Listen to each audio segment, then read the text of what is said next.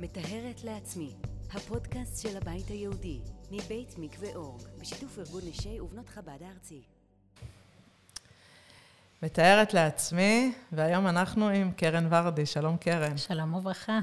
אז קרן היא אימא לשישה ילדים, טכנאית אולטרסאונד בהדסה עין כרם, מרצה לגינקולוגיה במכללת אשקלון ובמרכז החרדי להכשרה מקצועית, מדריכת כלות ומנטורית למדריכות כלות ברחבי העולם. אה, שלום. נעים מאוד, לכבוד הוא להיות כאן. אמ, והיום הנושא שלנו, אה, קראנו לו וספרתן לכן, אה, על שיבת נקיים. שבעת הימים הנקיים. כן. שזה שבעה ימים שמאתגרים. כל אחת בטח פוגשת אותו במקום אחר אצלה. מה שכן אמרת לי, שאת תתני טיפים. טיפים. נשתדל. אה, להעמקת הקשר הזוגי. אז תישארו איתנו, ובואו נתחיל. בסדר גמור, אז נעים מאוד, קודם כל. באמת שאני מאוד שמחה להיות כאן. אמ, אני רוצה להתחיל בלומר שבתור מדריכת כלות, או מרצה לכל מה שקשור לטהרת המשפחה, כי זה הכובע שאיתו אני כאן היום, אמ, אני חושבת שאחד הדברים הכי חשובים זה כמה שיותר לראות את החיובי במצווה שבו אנחנו מקיימים. שעוד פעם שמעתי איזה וורד של מישהי שאמרה שיש יש מצוות שאנחנו מקיימים שזה כמו אכילת מרור, ויש מצוות שאנחנו מקיימים שזה כמו אכילת מצה. באכילת מצה מתרגשים, אכילת מרור זה מר, זה לא נעים לאכול, אבל עושים את זה. אז אני חושבת שכשמדובר בטהרת המשפחה, טהרת המשפחה, אפשר לראות את זה עם הרבה סוגים של משקפיים. זאת אומרת, אפשר באמת לראות את המצווה הזאת כאכילת מרור, כמשהו שקשה, כמשהו שמאוד מאתגר, וזה נכון, והרבה פעמים לכולנו, גם מי שרואה את הטוב שבמצווה הזאת, אני חושבת שעדיין אפשר um, לראות את זה כמשהו קשה ומאתגר, ולא תמיד מובן. לעומת זאת, אפשר גם לראות את זה כמשהו שאפשר להתמנף ממנו, כמשהו שאפשר לקבל ממנו כלים, כמשהו שזאת מצווה שאנחנו מקיימים מתוך שמחה. ופעם קראתי באמת מענה של הרבי, עבדו את השם בשמחה, נאמר גם לנשים וגם לאנשים. אומרת, לכולנו יש את החיוב הזה שכל מצווה שאנחנו מקיימים, נקיים אותו מתוך שמחה. אז שנייה, אני עוצרת אותך. אז זה בעצם, את מדברת על המקום של ההסתכלות. נכון. אפשר לגשת לזה גם ככה, גם ככה, וזה תלוי בי איך אני ניגשת לזה? תראי, אני מאמינה שזה לא רק תלוי בך, זאת אומרת, או בכל אחד שמקיימת את זה, כי ברור שיש גם תקופות בחיים, כמו כל דבר. אוקיי? לפעמים אנחנו קמות בבוקר במצב רוח מצוין והכל ורוד באותו יום, ולפעמים יש בקרים יותר, ימים יותר קשים. אה, ברור שהעבודה היא עבודה עצמית, איך להסתכל על זה, איך להסתכל על הטוב, זה נכון בכל דבר, mm-hmm. אוקיי? אמ, אבל כן, בהחלט אנחנו מנסים לפחות לקבל את המשקפיים הנכונות ולקבל את הכלים הנכונים לגשת בכלל למצווה הזאת שיכולה להיראות קצת מפחידה, בוא נגיד ככה. אני חושבת גם בזה שאת נותנת את המקום שיש שני סוגי משקפיים, אז אה, אז יש לי אפשרות לבחור. את נתת לי פה נכון. סוג של בחירה. אוקיי. נכון, אבל אני מקווה שתבחרי במשקפיים הנכונות. אני מחכה לזה, בוא נשמע. בסדר גמור. אז יש לנו את ימי הנידה, שאנחנו יודעים שנידה זה מלשון נדידה. בסופו של דבר, המטרה של המצווה הזאת זה באמת ימי הטהרה. זאת אומרת, זה להעצים את הקשר הזוגי, לדאוג לכך שקשר הזוגי יהיה קודש הקודשים של הבית, ולא משהו אחר, כמו שאנחנו חיים בעולם שבו אנחנו חיים. זאת אומרת, זה להפוך את כל ימי הטהרה לימים של קדושה. ולימים שבהם השכינה תשרה בבית, זאת המטרה.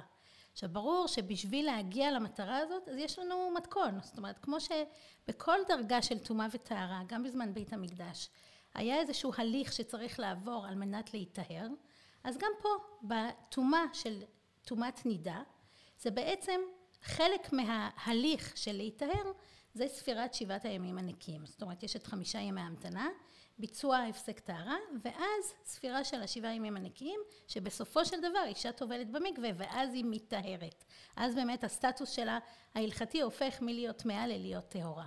אז יש מאמר חסידות, שנאמר על ידי הרבה החמישי של, של, של, של אדמו"רי חב"ד, הרבה רש"ב, שנקרא וספרתם לכם. נאמר בשנת תרנ"ב, והרבה רש"ב בעצם מגביל שם את כל התקופה של ימי הנידה, מימי הנידה, הפסק טהרה, ספירת שבעה ימים נקיים וליל טבילה, ליציאת מצרים עד לקבלת מתן תורה. אנחנו הרי יודעים שיש שני פסוקים בתורה שמדברים על ספירה. יש לנו את הפסוק של וספרתם לכם ממחרת השבת, שזה בעצם העניין של ספירת העומר, שהרי יצאנו ממצרים, היינו במצרים, יצאנו ממצרים, אנחנו צריכים לספור ולהתכונן לקראת מתן תורה, שזה הייחוד בין עם ישראל לקדוש ברוך הוא. ואחר כך יש לנו גם וספרה לה שבעה ימים ואחר תיתר. זאת אומרת, גם עניין של ספירה וגם עניין של ספירה של שבע.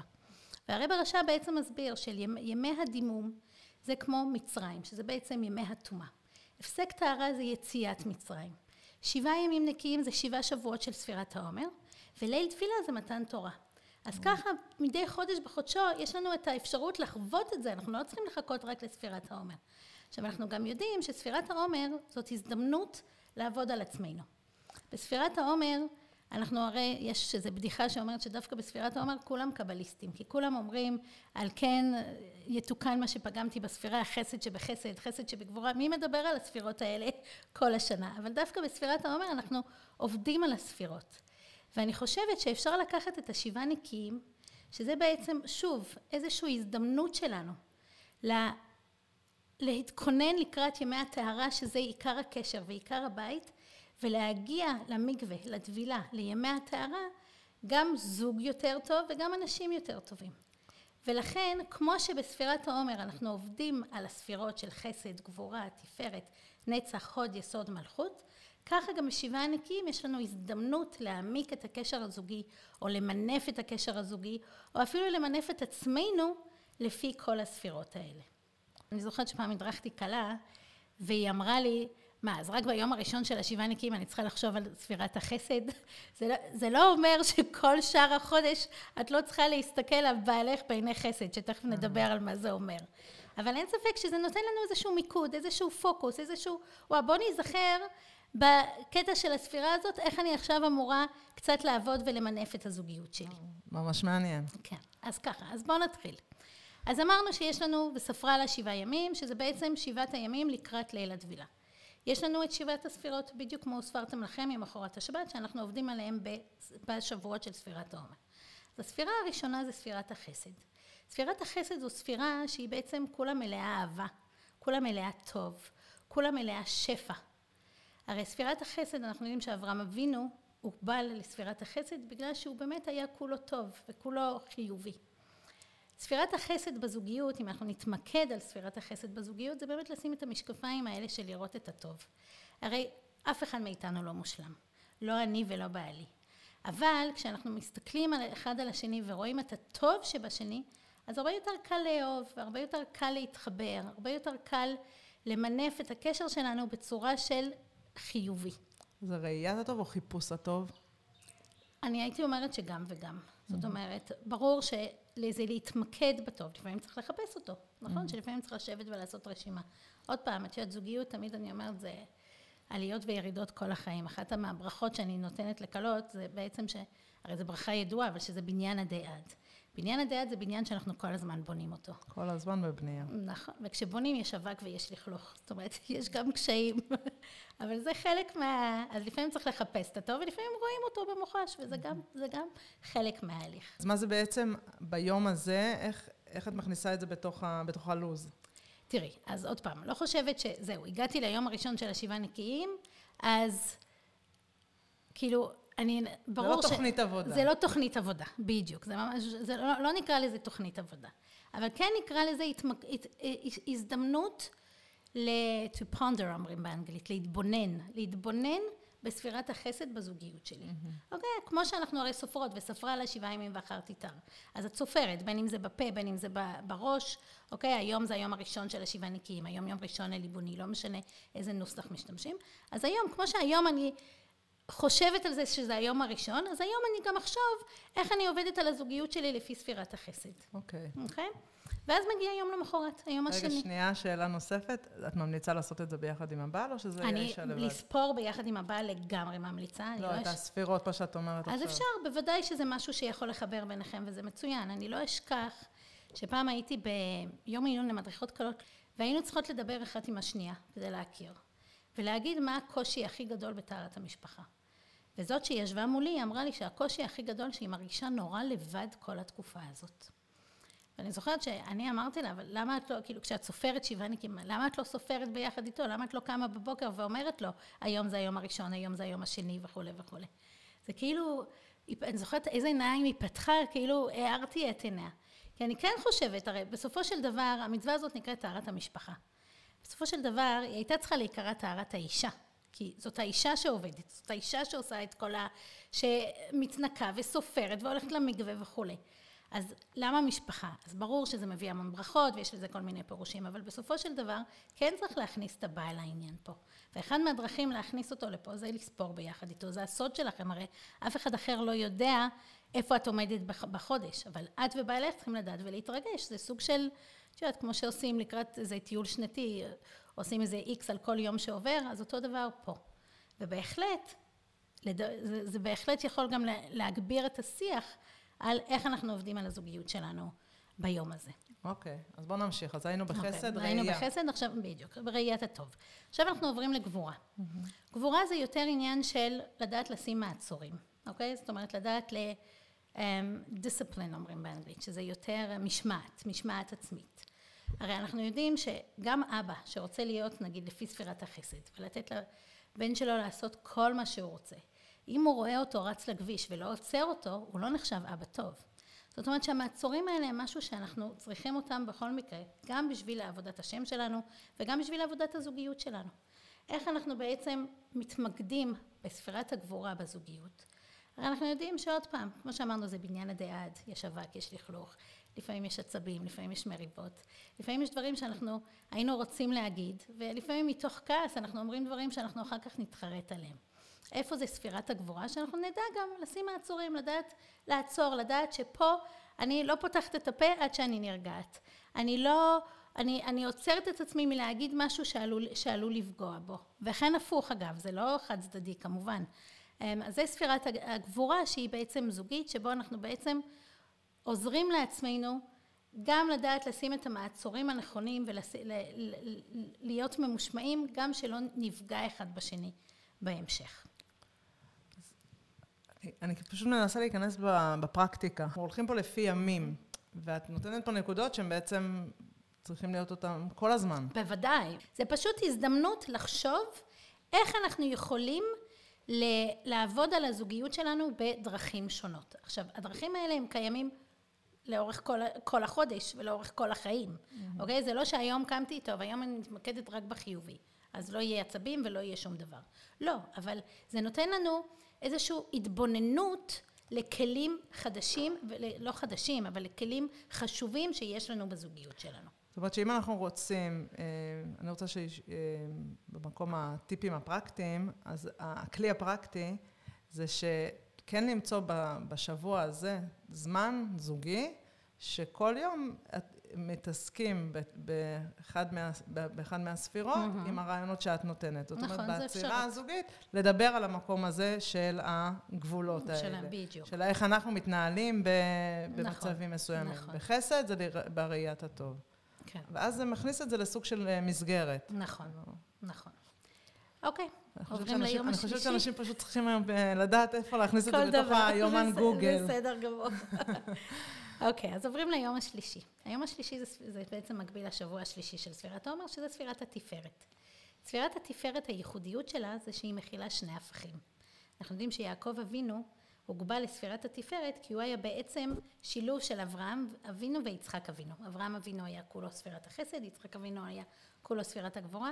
יעקב אבינו היה שילוב של שניהם ולכן אנחנו נקראים בני ישראל כי הוא בעצם הכי מושלם מבכירי האבות מה שנקרא. עכשיו מה זה ספירת התפארת? ספירת התפארת זה שילוב של שני הפכים. עכשיו גבר ואישה, בעל ואישה, עצם זה שהוא גבר ועצם זה שאני אישה כבר הופך אותנו להרבה דברים שאנחנו הפכים בהם. אוקיי? תמיד אנחנו צוחקים שתשימי גבר ואישה באותו חדר, הם יראו שני דברים שונים. הגבר יראה את התמונות היפות על הקיר והאישה תראה את כל הבלגן, או שכן או שלא. אבל הם יראו דברים אחרים. אז עצם זה שהוא גבר ועצם זה שאני אישה, אנחנו הפכים. מה גם שבטוח לכל זוג, הרי יש תכונות שהן הפכיות, שהן מאוד מאוד שונים אחד מהשני. כי בסופו של דבר, מה התכלית של הזוגיות שלנו? זה בעצם להשלים אחד את השני. זאת אומרת שכשאנחנו עובדים על ספירת התפארת, כשאנחנו מתמקדים על ספירת התפארת, אנחנו מתמקדים על העניין הזה, שגם אני וגם בעלי שונים, אוקיי? הוא גבר, אני אישה.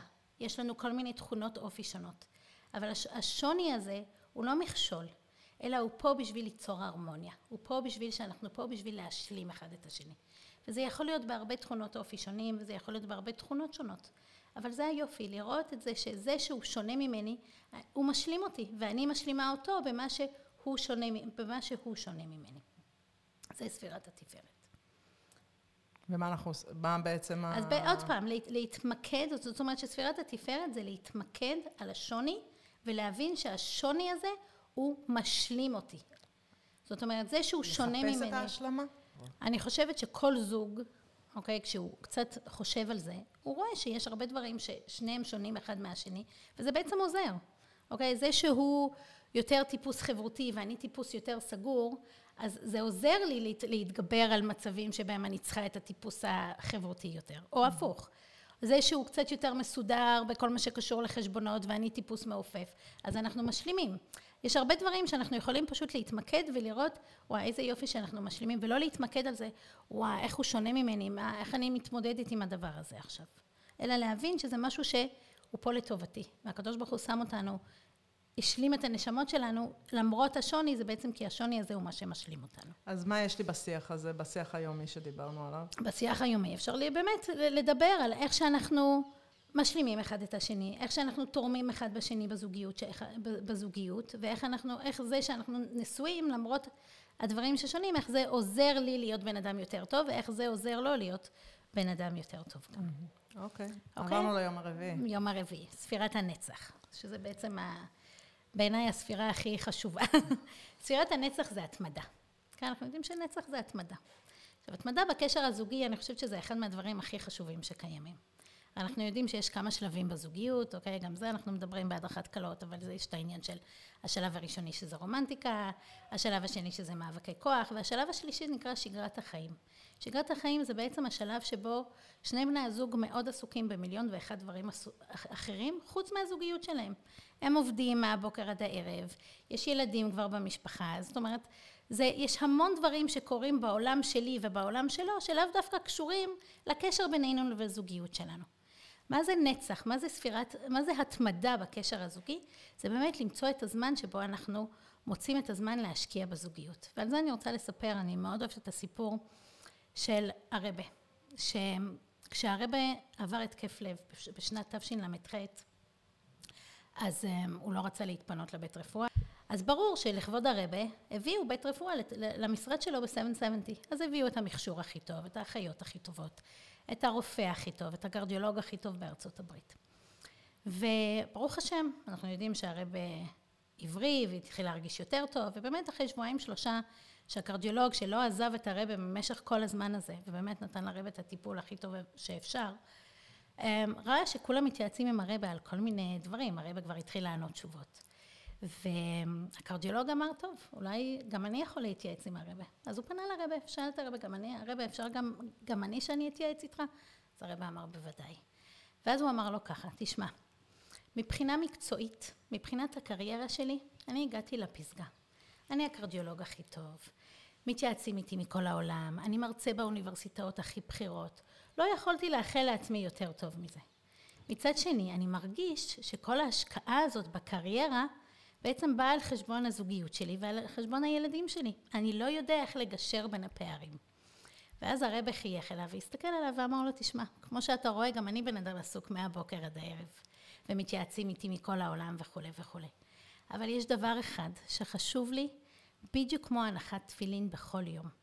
וזה ה-20 דקות שאני יושב בסוף יום, שאני שותה תה עם הרבנית שלי.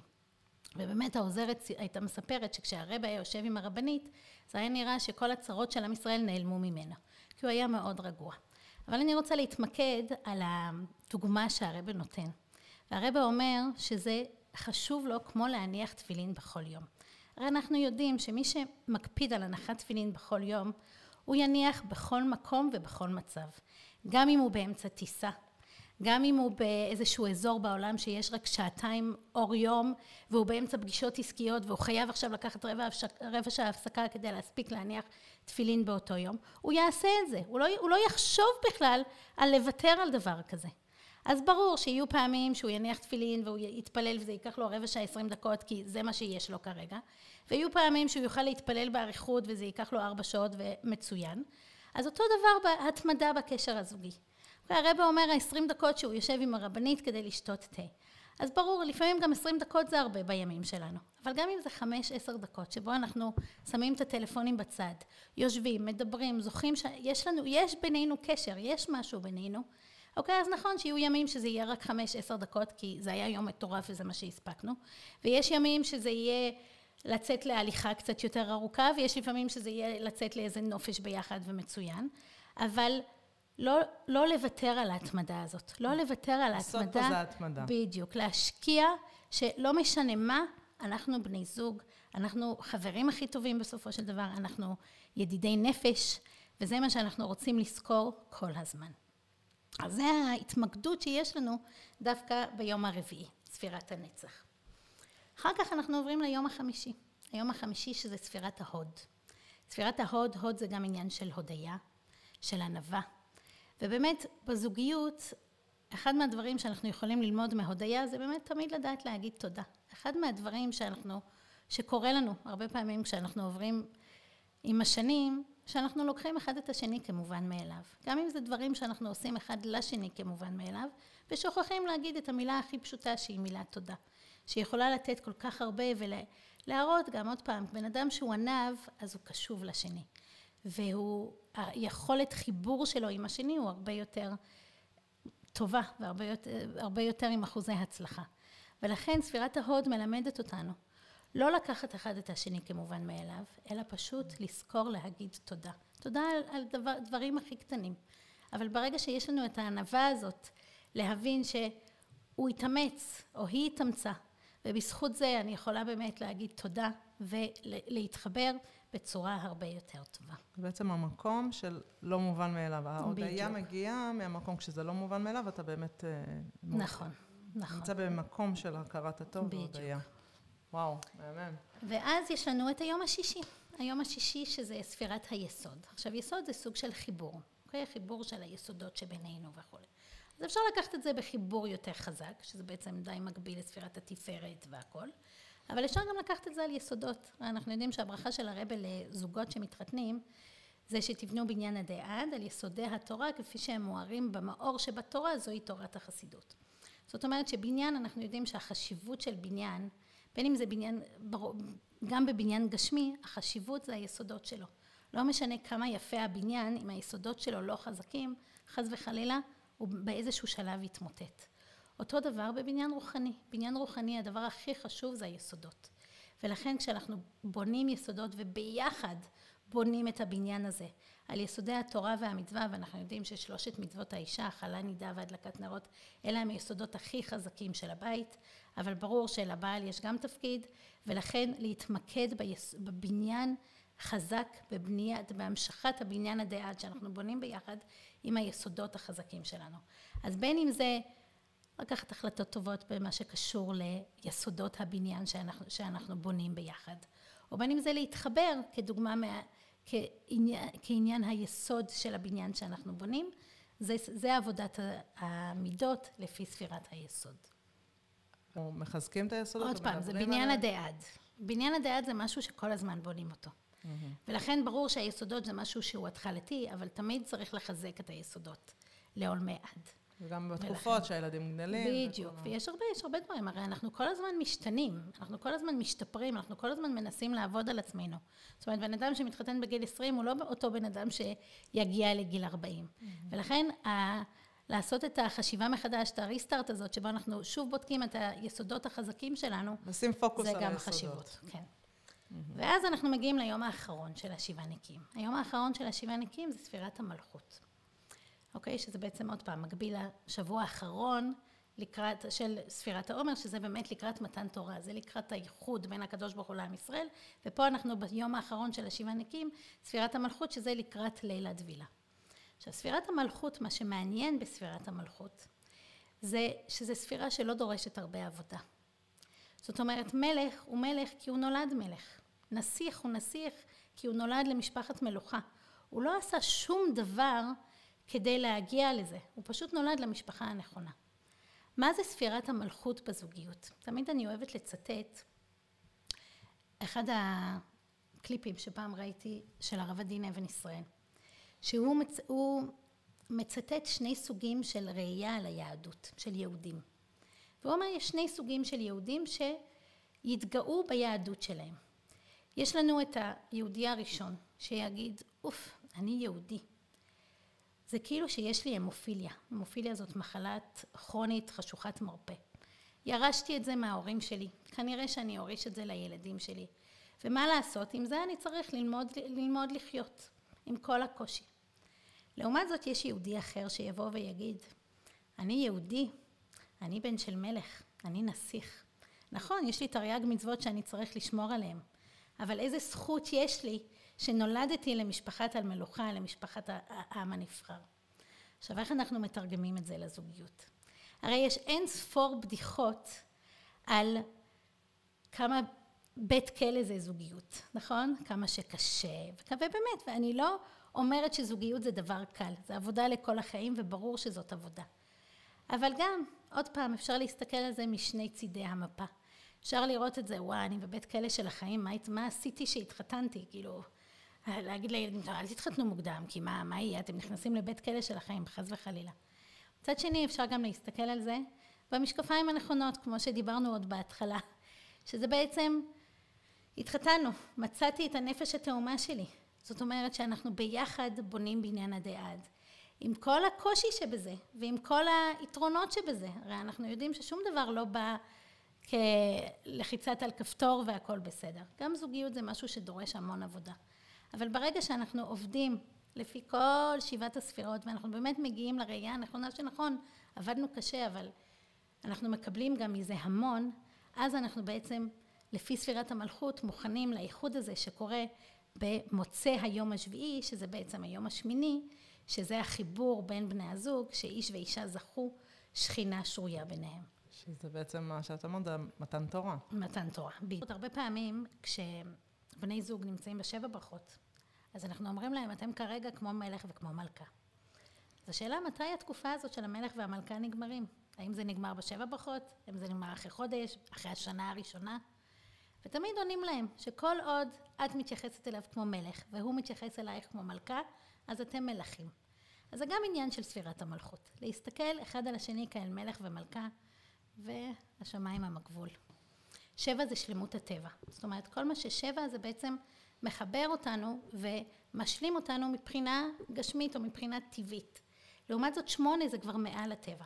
לכן אגב, כשיצאנו ממצרים, ממ"ט שערי טומאה, היינו צריכים את השבע שבועות תמימות לספור, כדי באמת לצאת מהמ"ט שערי טומאה ולהתחבר עם הקדוש ברוך הוא, שזה כבר אור אינסוף. אותו דבר בדיוק, ואיש ואישה זכו שכינה שרויה ביניהם.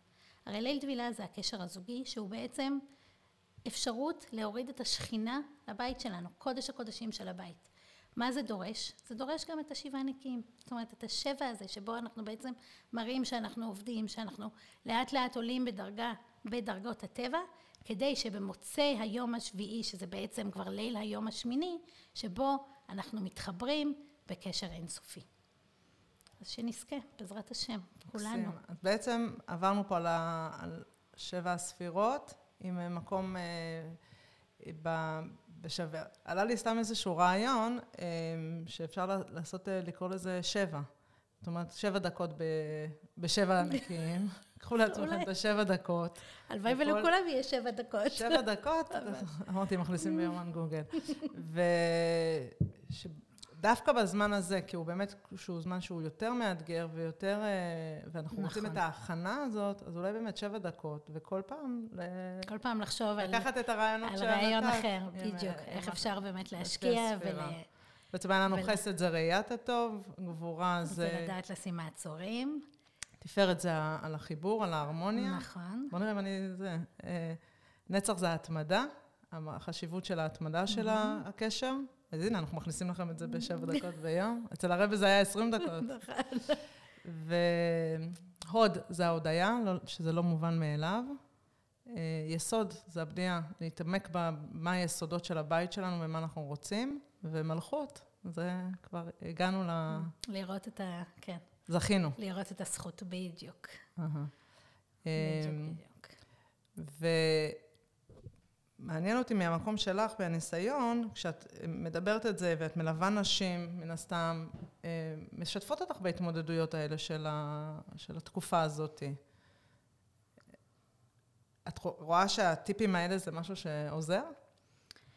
תראי, קודם כל, לקבל טיפ ול, וליישם אותו זה שני דברים שונים. כן, נכון. אני מאמינה שמי שמיישמת, בסופו של דבר בוודאי שזה עוזר. אין ספק שזו תקופה שהיא לא פשוטה, אוקיי? גם היא לא מובנת. צריך לזכור שבסופו של דבר, טהרת המשפחה, כמה שאנחנו ננסה לעשות מזה common sense, ולהבין, וכל מיני, בסופו של דבר אנחנו שומרים את זה כי זה חוק. כי ככה הקדוש ברוך הוא קבע. אז באמת, לא תמיד חוקים זה משהו שקל ל- לשמור עליו. ולכן אני חושבת שלנסות ל... באמת. עוד פעם, דיברנו על משקפיים ואנחנו נחזור על זה, אז אני חושבת שזה איפשהו עוזר לנו לשים משקפיים נכונות בשביל לעבור את התקופה הלא לא תמיד פשוטה הזאת. עכשיו, ברור, זה לא אומר שזה פתאום יהפוך להיות קל. אני לא חושבת שזה אי פעם קל, הרי כל זוג בסופו של דבר כן רוצה כבר להגיע לימי הטהרה. Mm-hmm. אבל אמ, לפחות זה נותן לנו קצת כלים וקצת ראייה נכונה איך אנחנו בעצם יכולים להגיע לשם בצורה הכי טובה שלנו. ולא להתנתק לגמרי. בדיוק, ו... ואז פתאום לחזור. נעבור לפינה שלנו שנקרא חוזרות עם תשובות. חוזרות עם תשובות.